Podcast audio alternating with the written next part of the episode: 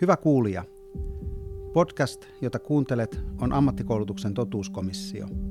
Komissio ei etsi syyllisiä, sen sijaan pyrimme keskustelemalla kirkastamaan ajankohtaisiin kysymyksiin ja ilmiöihin liittyviä näkökulmia, syitä ja seurauksia.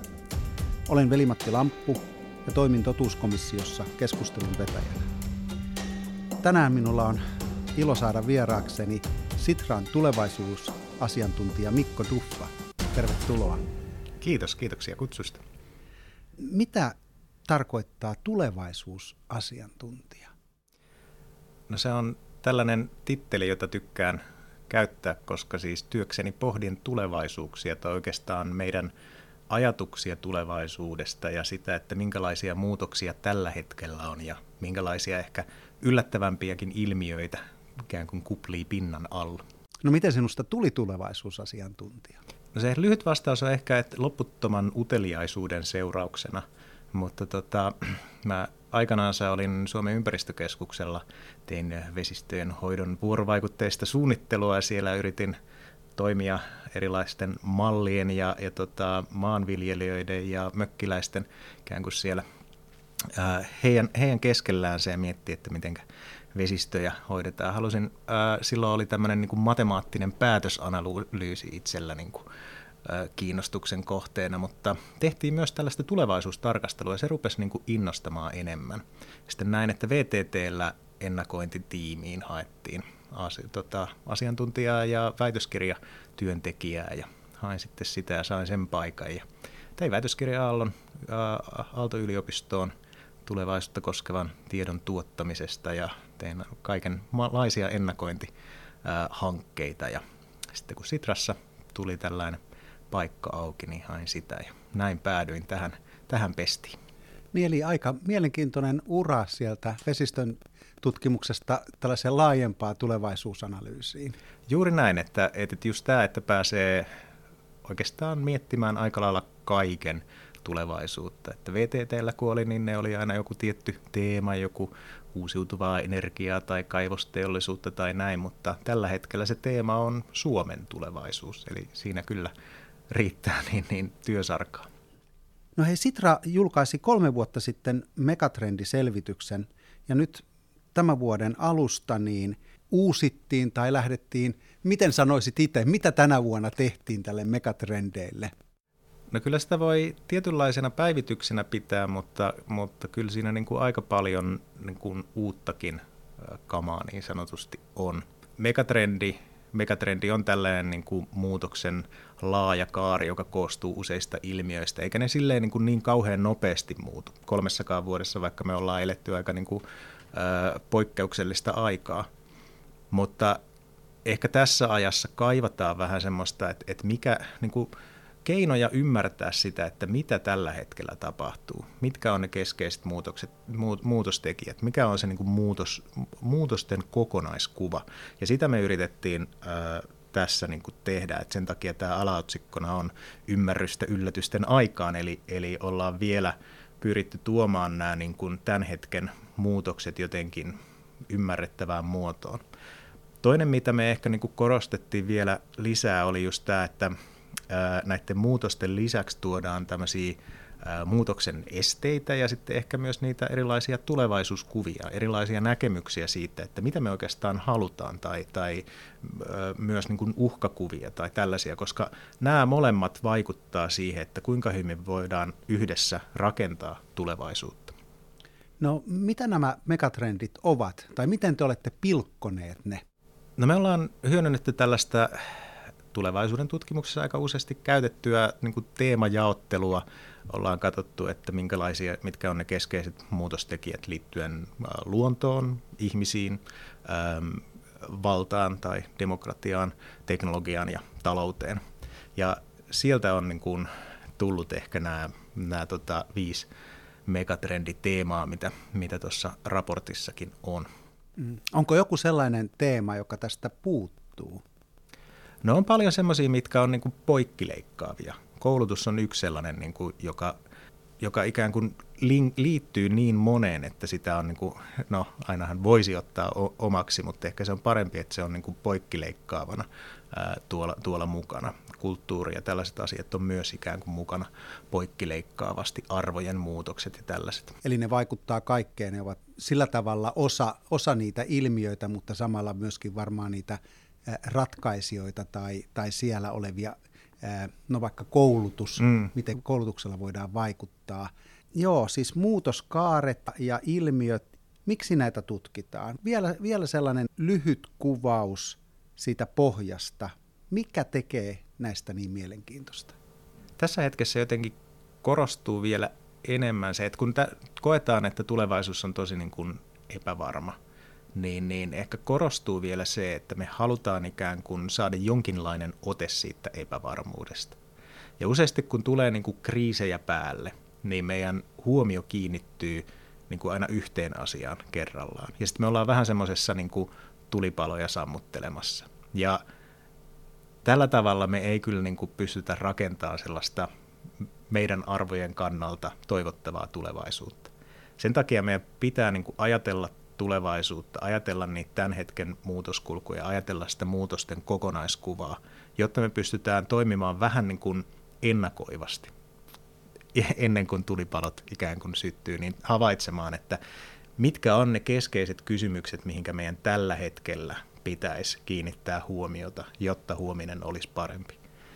Niin tämä on ehkä se niin kuin pohjimmainen syy tässä, että minkä takia tällainen megatrendiraporttikin on tehty jälleen, että halutaan siis tuoda sitä ymmärrystä, mutta ehkä erityisesti me, me halutaan niin kuin tukea toimintaa sen ymmärryksen pohjalta. Ja tässä on nämä niin kuin muutokset, niin mitä meidän tulisi nyt tehdä? Eli, eli onko se eräällä tavalla tämmöinen samalla tilannekuva ja sitten kuitenkin sisältäen niin, niin myöskin sellaisia polkuja ja ajattelua siitä, että, että miten tästä poispäin tai miten vahvistetaan erilaisia asioita. No hei, millaisessa maailmassa olemme ja, ja millaisessa Suomessa erityisesti megatrendien näkökulmasta? No tällä hetkellä tosiaan sanotaan, että, että, tämä meidän ää, megatrendien kokonaiskuva on sanottu vähän, vähän synkäksikin. Mä sanoisin sitä ehkä realistiseksi näkemykseksi siitä, että, että mitkä on ne tämän hetken muutokset. Me ollaan sinne keskiöön nostettu jälleen tämmöinen äm, luonnon kantokyvyn mureneminen, minkä, mikä pitää sisällään asioita, kuten ilmaston kuumeneminen, äm, luontokato eli luonnon monimuotoisuus heikkenee aivan niin kuin, ää, ennennäkemätöntä vauhtia. Me nähdään äärisääilmiöitä jo nyt ja, ja tiedetään ikään kuin ilmastomalleista ja, ja, ja muista, että tämä niin kuin, ää, asiat tulevat menemään huonompaan suuntaan tässä ja, ja tota, on niin kuin todella kiire niin ilmastotoimille ja ympäristötoimille ja niin edelleen. Toki se, niin kuin mikä on positiivista, niin paljon siis jo tehdään, mutta ei vielä riittävästi. Mutta me voidaan niin kuin vahvistaa sitä hyvää, mitä tällä hetkellä ää, tehdään. No tätä, niin kuin, tätä pitäisi ratkaista tilanteessa, jossa, jos jälleen jos katsotaan Suomeen, niin meidän ää, väestörakenne, meidän väestö tota, ää, ikääntyy, ää, tuo haasteita ehkä tähän tai jos ajattelee, että meillä on niin tämmöinen äm, työikäisten suhde muuhun väestöön, niin, niin tota, työikäisten määrä vähenee suhde, suhteessa muuhun väestöön, niin tämä tietenkin haastaa meidän hyvinvointivaltion rahoitusta. Ja ehkä tässä niin kuin viime vuosina on korostunut vielä enemmän tällaiset myös uudet hyvinvoinnin haasteet, eli vaikkapa mielenterveysongelmat erityisesti nuorilla. Tämä on jälleen sellainen asia, että jos me niin kuin ei tähän nyt tartuta ja onnistuta ratkaisee, niin me maksetaan siitä kovaa hintaa ja, ja, ja pitkää. Samalla geopoliittinen tilanne on jännittynyt ja ehkä muutenkin voi ajatella, että demokratioita on haastettu tässä jonkin aikaa ja, ja tota, niin ikään kuin sisältä kuin ulkoa. Ja ehkä voi ajatella, tämä, että, että, yhteiskuntajärjestelmät on vähän niin kuin tämmöisessä kamppailutilanteessa, että, että demokratioita demokratiat ja autoritääriset järjestelmät on ikään kuin keskenään ää, kamppailee. Hyvä puoli jälleen on se, että ollaan herätty siihen, että okei, demokratia on itse asiassa jotain, mikä toimii hyvin myös poikkeustilanteissa, kriisitilanteissa, ja me halutaan niin kuin vahvistaa sitä. Ähm, vielä nämä niin kuin kaksi teknologia ja talous, niin teknologiassa ehkä korostuu erityisesti tämä niin kuin, ää, datan määrä ja kuinka digimaailma on tullut tosi niin kuin keskeiseksi osaksi meidän, meidän elämää. Ja taloudessa silloin 2020 sanottiin, että talous etsii suuntaansa, ja nyt sanotaan, että, että, että tota, ää, tämä talouden ikään kuin edellytykset rakoilee. Eli juuri nämä kaikki muutokset vaikuttaa siihen, että, että nykyisen kaltainen talousjärjestelmä ei oikein ei tuota hyvinvointia riittävän laajalle ää, tota, joukolle. Niin, niin, niin, tällaisessa tilanteessa ollaan, ja, mutta me ollaan toki myös sitten nostettu esiin niitä erilaisia mahdollisuuksia, mitä tähän liittyy. Eli jälleen niin kuin tämä, että, että, että kun ollaan rehellisiä sen suhteen, että missä ollaan, niin voidaan tunnistaa, että nämä on ne haasteet, mitä meidän pitää ratkaista. Luonnon, ihmisten, teknologia talouden suhteen, niin otit tällaisia ehkä helposti Suomeen ja meidän yhteiskuntaan ymmärrettäviä näkökulmia, mutta palataan vähän vielä tähän tämä valta. De- demokratian kamppailu kovenee, on se teidän slogan. Miten te näette, että se, se ilmiö näyttäytyy suomalaisessa demokratiassa? No kyllä meilläkin niin tämä tarve uudistaa demokratia on ihan, ihan ilmeinen. Ihmiset haluaa vaikuttaa enemmän ja ne haluaa vaikuttaa myös uuden, uudenlaisilla tavoilla. Se on niin ristiriidassa, tehtiin tämmöinen kysely, jossa sitten kävi ilmi, että päättäjät ei välttämättä haluaisi, että ihmiset vaikuttaisivat näillä uusilla tavoilla, vaikka digitaalisilla alustoilla. Ähm, mutta et, et paljon niin kuin tällaisia erilaisia demokratia-innovaatioita kokeillaan, joilla voisi lisätä sitä osallisuutta. Oli ne sitten kansalaisraateja tai erilaisia kirjastodialogeja tai, tai just näitä digitaalisia alustoja niiden kautta, ähm, niiden käyttämistä tällaisessa niin kuin puntaroivassa päätöksenteossa. Eli pohditaan yhdessä jotain ongelmaa ja mietitään, että miten se pitäisi ratkaista. Niin nämä on niin kuin sellaisia, mitä tarvitaan myös Suomessa, jotta me voidaan lisätä meidän luottamusta niin kansalaisten kesken kuin kansalaisten ja valtion välistä luottamusta tai kansalaisten ja viranomaisten välistä luottamusta. Tilannekuva on varmaan helppo kaikkien meidän ymmärtää. Minkälaisia, te ette varmaan tarjoa ratkaisuja, mutta minkälaisia menetelmiä te tarjoatte niin näiden asioiden pohtimiseksi? No meillä on semmoinen, kutsutaan niitä tällaisiksi muutamiksi mahdollisuuksiksi, joita me nostetaan tuossa raportissa ää, esille. Et esimerkiksi, ja ne, ne useasti nämä niin mahdollisuudet liittyy siihen, että meidän tarvitsee uudistaa meidän ajattelutapaa. Eli toki on siis teknisiä ratkaisuja, on erilaisia palveluita, on uusia liiketoimintamalleja ja niin edelleen, mutta tosi paljon nämä liittyy siihen, että niiden lisäksi meidän pitää ajatella asioita toisin. Yksi, jos lähtee sitten niin kuin luonnon kantokyvyn murenemisesta, niin tarjotaan yhdeksi tällaiseksi mahdollisuudeksi tällaista ekologista jälleenrakentamista.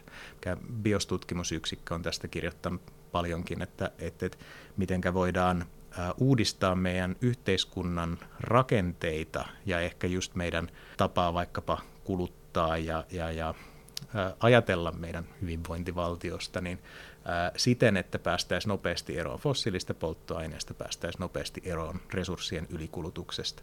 Ja tähän riittyy todella paljon mahdollisuuksia myös sitten niin kuin Suomea laajemmin, että jos Suomi onnistuu näitä, näitä tota hyvin ratkaisemaan, niin siinä on, on kyllä niin kuin ratkaisuja ää, vientiin asti.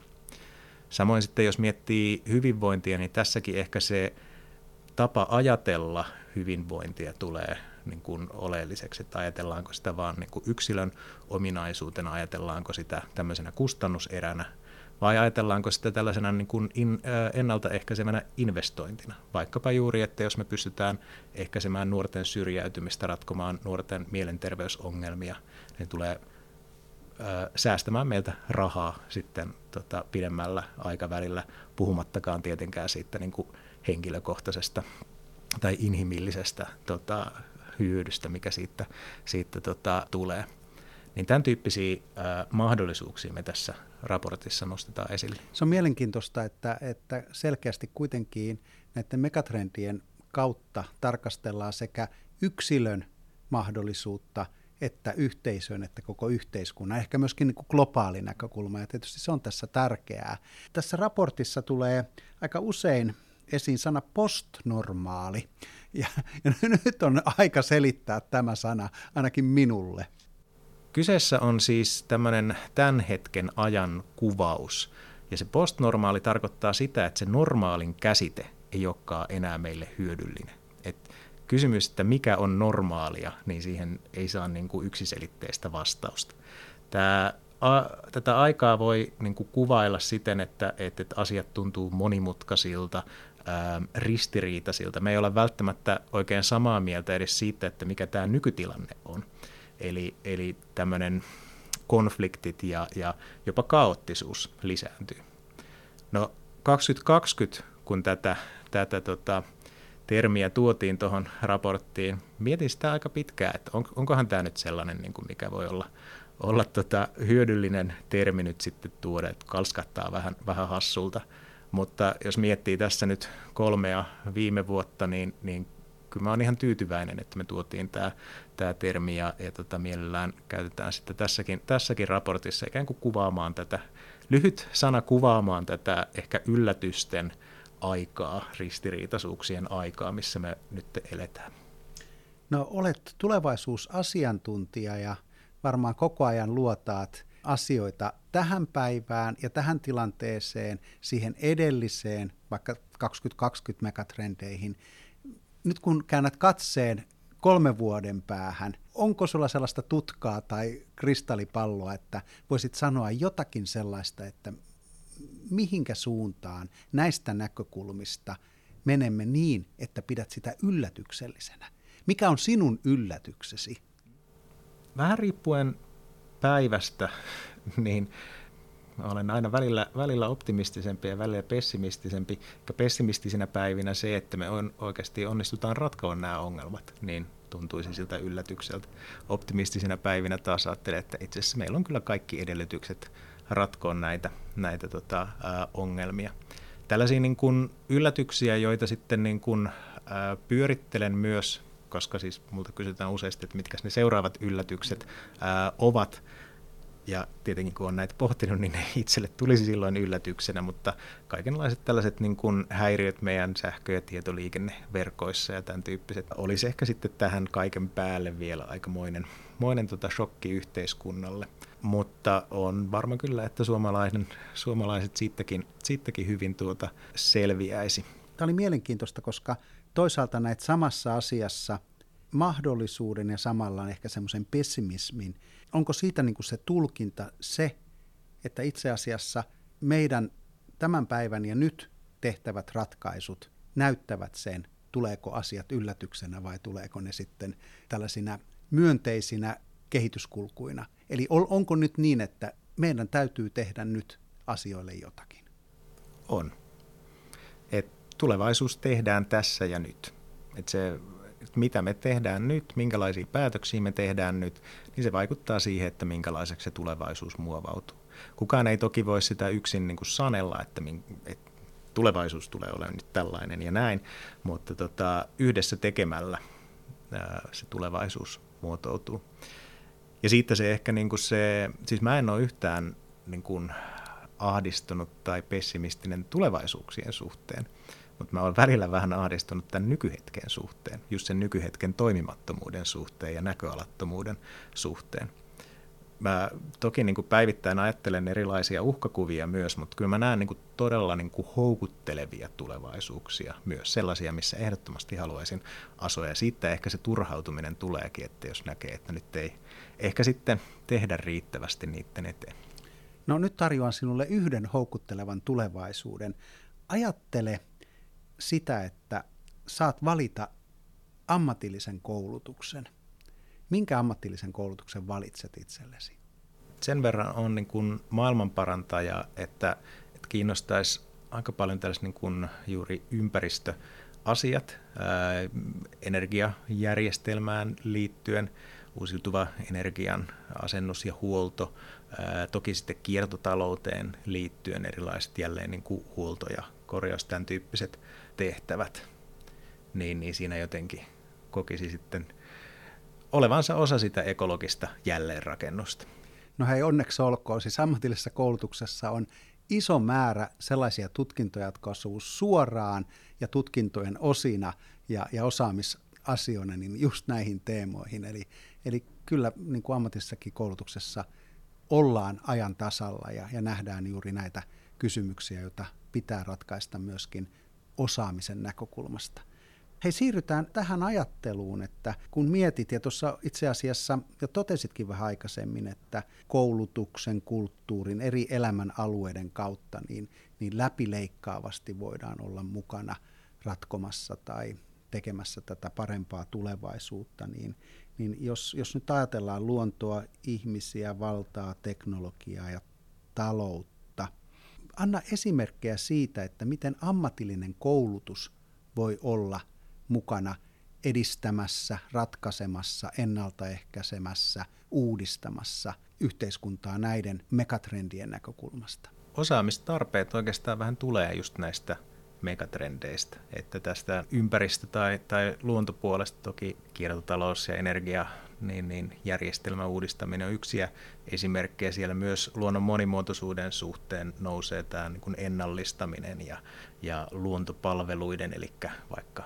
mitäs näitä on, pölyttäjät ja puhdas vesi ja muita, ja luonto ikään kuin tarjoaa, niin näiden, näiden tukeminen ja, ja äh, vahvistaminen. Sitten ehkä, ehkä just hyvinvointipuolella siis tämä niin kuin ennaltaehkäisevä lähestymistapa ja ehkä kokonaisvaltainen ajattelutapa hyvinvoinnissa, että miten me niin kuin katsotaan sekä vaikka fyysistä että, että henkistä hyvinvointia, miten me otetaan huomioon erilaiset niin kuin, sosiaaliset suhteet ja ihmisten tilanteet. Tätä kohti ollaan toki siis niin kuin koko ajan oltu menossa, että katsotaan niin kuin asioita, asioita enemmän niin kuin kokonaisuutena. Ja, ja tota, ehkä tuolla vallan puolella niin kuin korostuu sitten tällaiset just se luottamuksen vahvistaminen, että onko se sitten sitä niin kuin dialogisuutta, rakentavaa ke- keskustelua, eri kulttuurien ymmärtämistä ja niin, niin edelleen. Ja taloudessa toki niin kuin nämä uudet erilaiset tavat ajatella taloutta, että mitenkä vaikka talous voisi korjata jo tehtyjä vahinkoja, eikä vaan pyrkiä niin kuin vähentämään tämänhetkisiä vahinkoja. Niin tämän tyyppiset kysymykset siellä, siellä korostuu.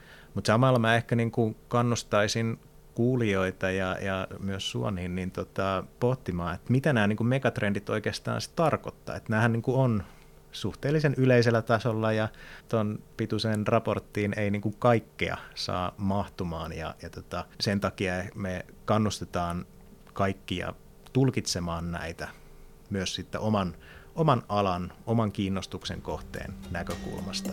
Ja tarjotaan siihen myös erilaisia työpohjia ja, ja tota, työkaluja, ää, ajattelu, ajattelumalleja ja muita, tota, jotta jokainen ikään kuin pääsisi vähän syvemmälle myös, että mitä tämä niin oikeastaan tarkoittaa, tämä muutosten kokonaiskuva. Hmm, no hei, tämä olikin mielenkiintoinen näkökulma, koska tota, äsken sait valita ammatillisen koulutuksen – suunnan itsellesi tulevaisuuteen, niin nyt saat eh, hypätä opettajan rooliin ja vaikka ammattiopettajan rooliin ja miettiä niin kuin pedagogisesta näkökulmasta. Toi tosi hienosti esiin niitä näkökulmia ja kysymyksiä näihin asioihin, mutta sitten tämmöinen niin kuin menetelmällinen puoli. Miten, miten näet vaikka nyt ammattiopettajana, että, että siellä on 30 nuorta ja sitten pitäisi demokratiasta ja vallasta ja, ja ihmisistä, luonnosta ja teknologiasta ja taloudesta käydä muutakin kuin keskustelua, koska se keskustelu ei välttämättä nyt tuota sitä toivottua tulosta, niin esimerkkejä menetelmistä. No jos lähtee ihan tälleen, niin kuin, että minkälaisia niin kuin tukimateriaaleja vaikka olisi, minkä päälle voisi sitä oppituntia lähteä rakentamaan, niin meillä on tällaiset megatrendikortit, jossa on aina jokaisessa kortissa yksi trendi ja, ja sieltä pääsee sitten, voi miettiä, että te, tehdäänkö niistä tota, otsikoita ja sitä kautta ikään kuin kuvaillaan sitä, sitä tulevaisuutta vai lähdetäänkö niiden pohjalta miettimään uusia liiketoimintamalleja vai mietitäänkö ihan sitä, että no mi, miten tämä näkyy niin kuin sen ää, ammatin arjessa.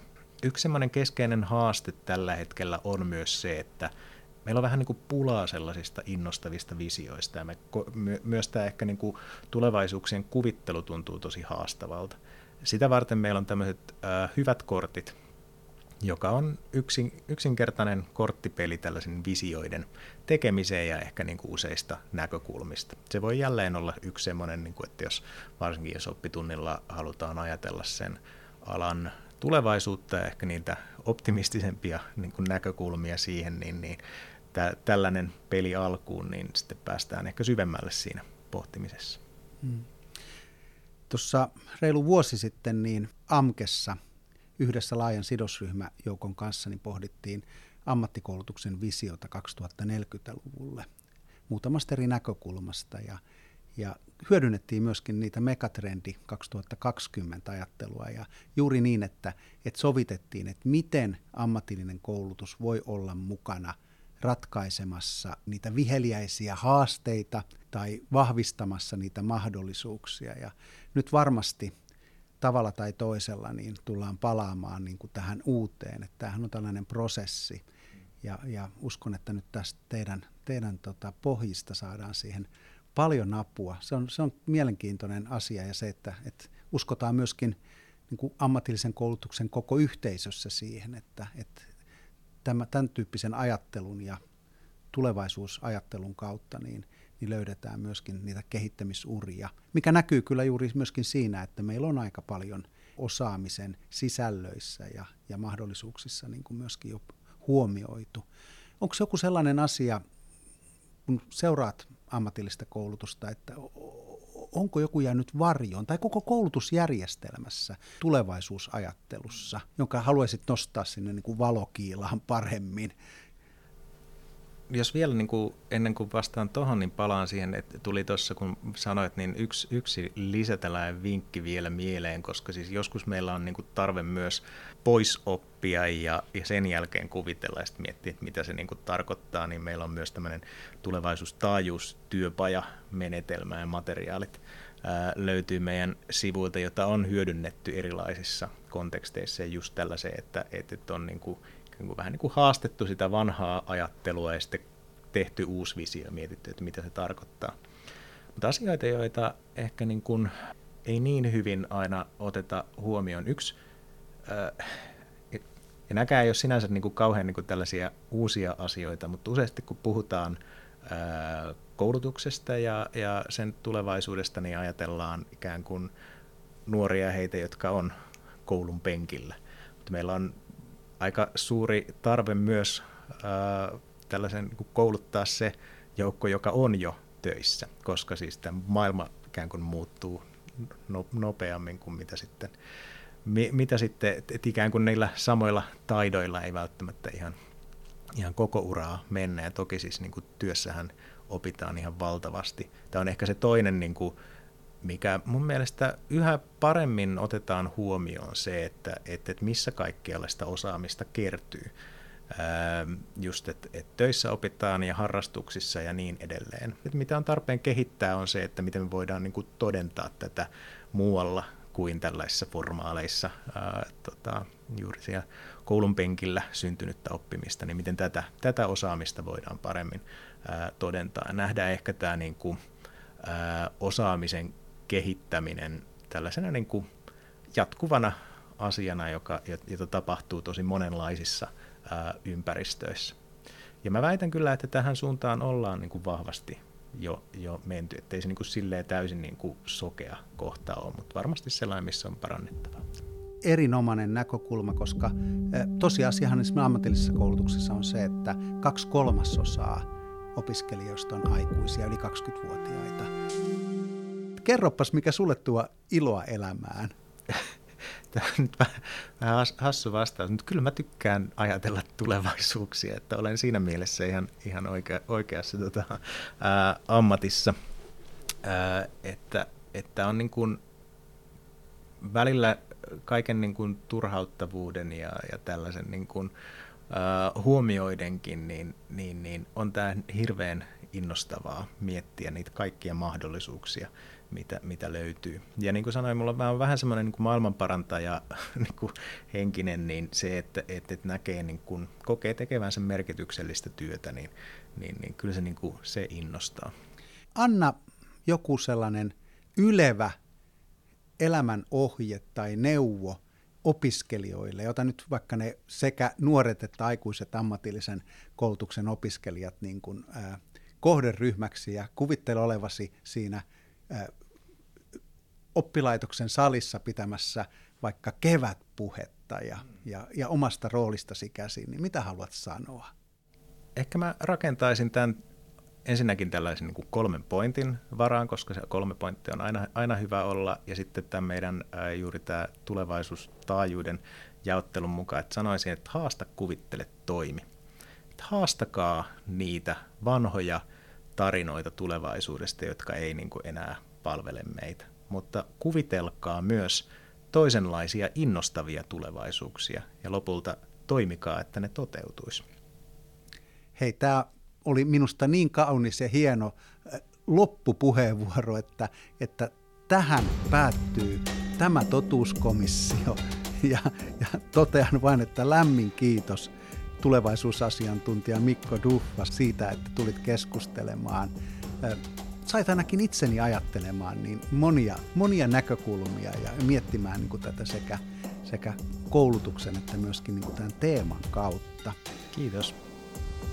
Arvoisa kuulija, kiitos kun toimit tuomarina ammattikoulutuksen totuuskomissiossa.